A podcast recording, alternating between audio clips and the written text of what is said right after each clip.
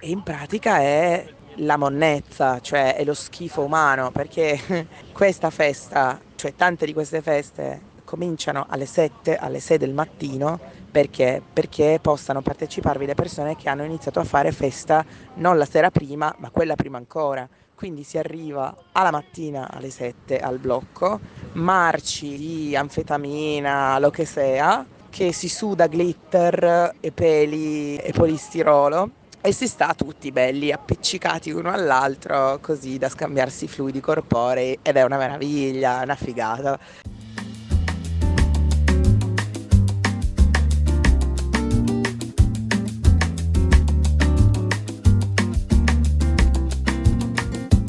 Ciao amico, eccomi qua di ritorno al WhatsApp per raccontarti un po'. Nella prima settimana a Rio de Janeiro sono in spiaggia circondata dagli altoparlanti di, di, tutti perché non è come da noi che si va in spiaggia con il libro e gli auricolari santi e ognuno si fa i fatti propri e non si parla col vicino perché comunque siamo tutte persone abbastanza tranquille ognuna individualista per conto proprio, no. Qua ci si spacca i coglioni uno con l'altro, a chi ce l'ha più grosso, ovviamente il parlante, la cassa, ovviamente a chi mette la musica peggiore. Adesso sentirà il sottofondo che insomma mi è andata anche bene stamattina. Dunque, dunque, dunque. La prima settimana è stata all'insegna della festa. Strano. Allora, tanto per cominciare c'è un clima che fa abbastanza desistere anche i più die hard, quindi dalla mattina fino alle 2 di pomeriggio tutto bene. Poi alle 2 di pomeriggio comincia a piovere e non molla più, quindi eh, bisogna avere una certa resistenza per stare in giro la sera. Io per il momento ho avuto molta fortuna perché il primo giorno sono andata a fare una visita guidata e ho incontrato una ragazza che mm, sembrava la mia migliore amica, quindi ci siamo presentati, abbiamo fatto amicizia, è saltato fuori che in realtà era simpatica. E quindi abbiamo iniziato a fare i giri insieme. Abbiamo visto Panne a Sucar, che però abbiamo fatto prima stazione in hiking, seconda stazione con uh, la funivia perché? Perché questa ragazza ha 24 anni, carina, piena di energia, con due polmoni funzionanti e io però insomma ce l'ho fatta, un po' di fatica in più. È stato fighissimo, è, è veramente figo poter vedere tutto il panorama da, dall'alto, non c'era foschia, quindi abbiamo avuto fortuna anche con quello. Dopodiché ho incontrato Giulia al Mondolingo, perché ovviamente non si molla la tradizione del Mondolingo, squadra che vince non si cambia. Qual è la differenza con il Mondolingo di Buenos Aires? Che il mondolingo di Rio de Janeiro non si parla, cioè nessuno va con l'intenzione di parlare e tantomeno imparare altre lingue se non provarle. battutona.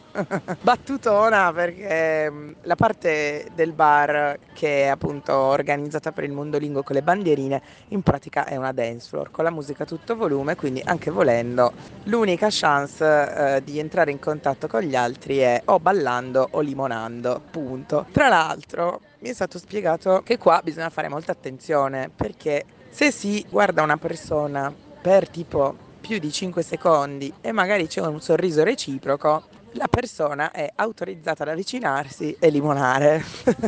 Io fortunatamente non sono ancora finita eh, nella, nella, voragine dei baci con gli estranei, però purtroppo mi è già capitato di dover allontanare un paio di persone perché eh, effettivamente a quanto pare la regola standard è questa.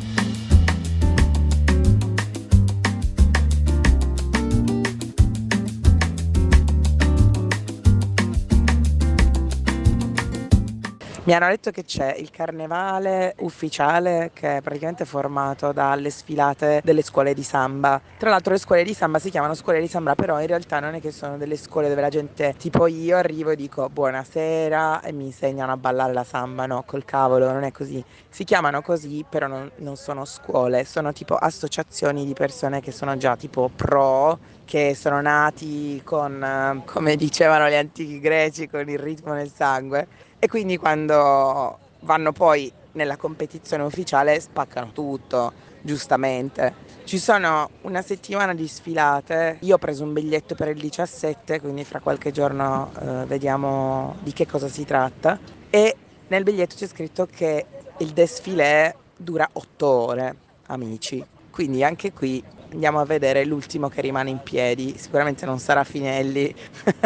Io arriverò proprio con, sulla sedia a rotelle, come nella migliore delle tradizioni. ok, però cercherò di scattare delle fotografie, dei video e, e pian piano eh, ricostruiremo un po' questa tradizione e cercherò anche di capire perché sono tutti presi bene con questa storia del Sambodromo, perché si, si, va, si accelera tantissimo e perché gliene importa così tanto del carnevale brasiliani. Non so. L'altra cosa che succede è il blocco, cioè la festa di strada, il carnevale delle persone che si organizzano per conto proprio e mettono su internet le informazioni per eh, partecipare al blocco. Cioè ci sono canali di Telegram, ci sono profili di Instagram dove ci sono i calendari e, e i nomi dei, dei, gruppi di amici, di, di, orchestre, di associazioni che fanno la street parade, quella che, che a Berlino si chiamerebbe street parade. E, e, tutti quanti hanno un tema diverso. Uh, io ho fatto soltanto la domenica perché il sabato uh, siamo andate invece uh, a fare un'escursione al, al Parco Nazionale di Tuica bellissimo con le cascate, muschi elicheni, mammiferi di cui non conosco il nome che si mangiavano gli ovetti di Pasqua pelosi, insomma di tutto di più, un viaggio psichedelico eh, nel magnifico mondo delle piante sconosciute del Parco Nazionale di Rio de Janeiro.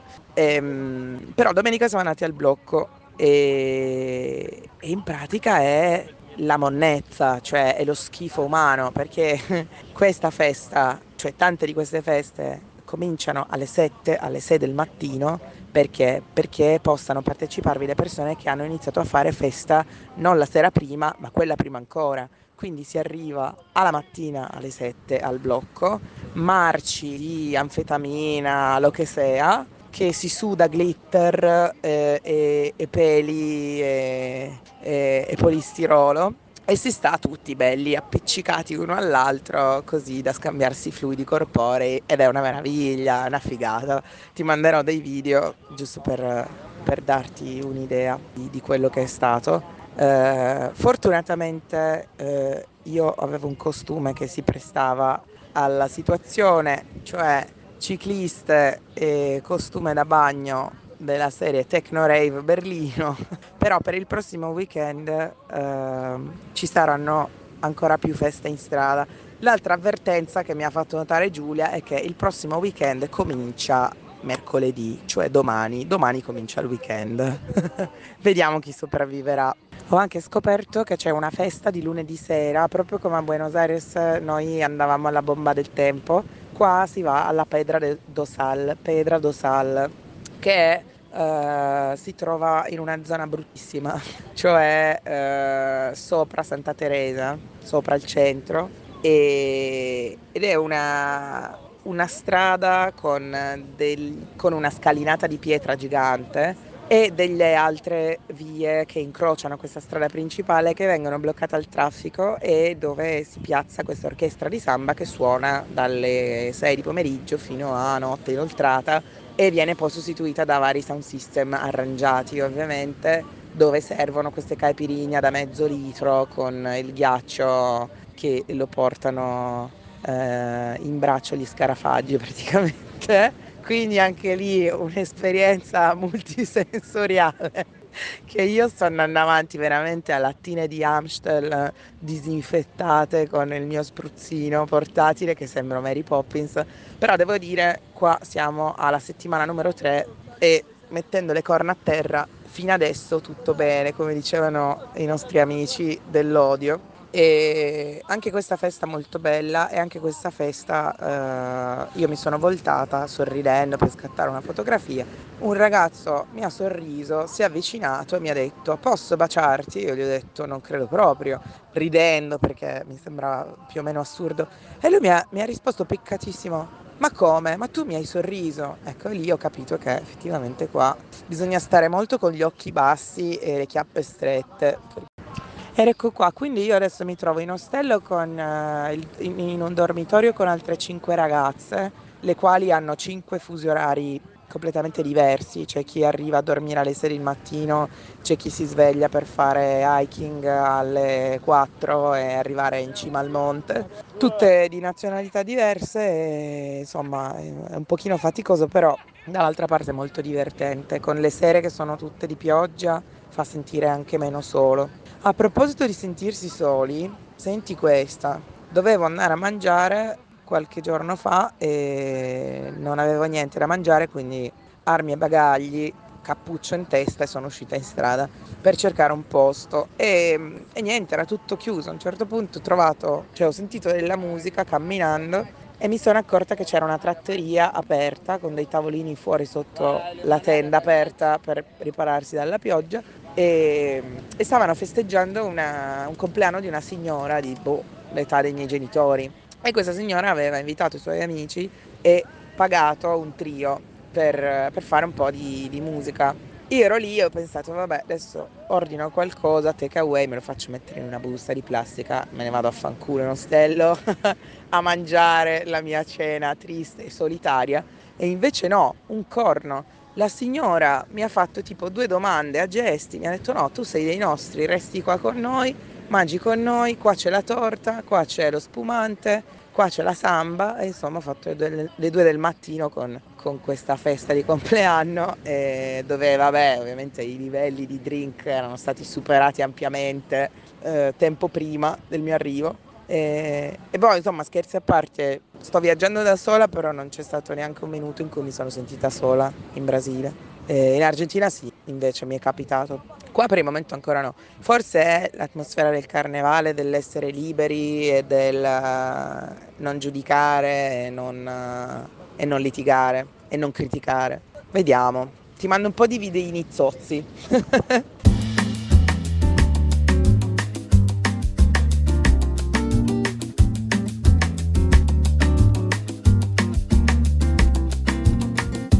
Se ascolti per la prima volta e ti stai chiedendo perché viaggio 1.5, è presto detto. 1.5 è la velocità di riproduzione dei messaggi vocali. Io mando messaggi vocali molto lunghi e non lo sapevo fino a quando mi hanno detto Kate, devo prendere un giorno di ferie. E quindi da eh, questo giro di lamentele che si è fatto sempre più frequente poi quando ho iniziato a viaggiare lungo la, l'America Latina, ho pensato, bene, è arrivato il momento di rivendicare questo disagio disagio e dare questo titolo al podcast. E mi raccomando, mi trovate su Instagram come caterina.viaggio 1x5. Raga, por favor, buttate un following e buttate un 5 stelle, grazie, Funsterne Deluxe. Grazie, buon ascolto, tschüss!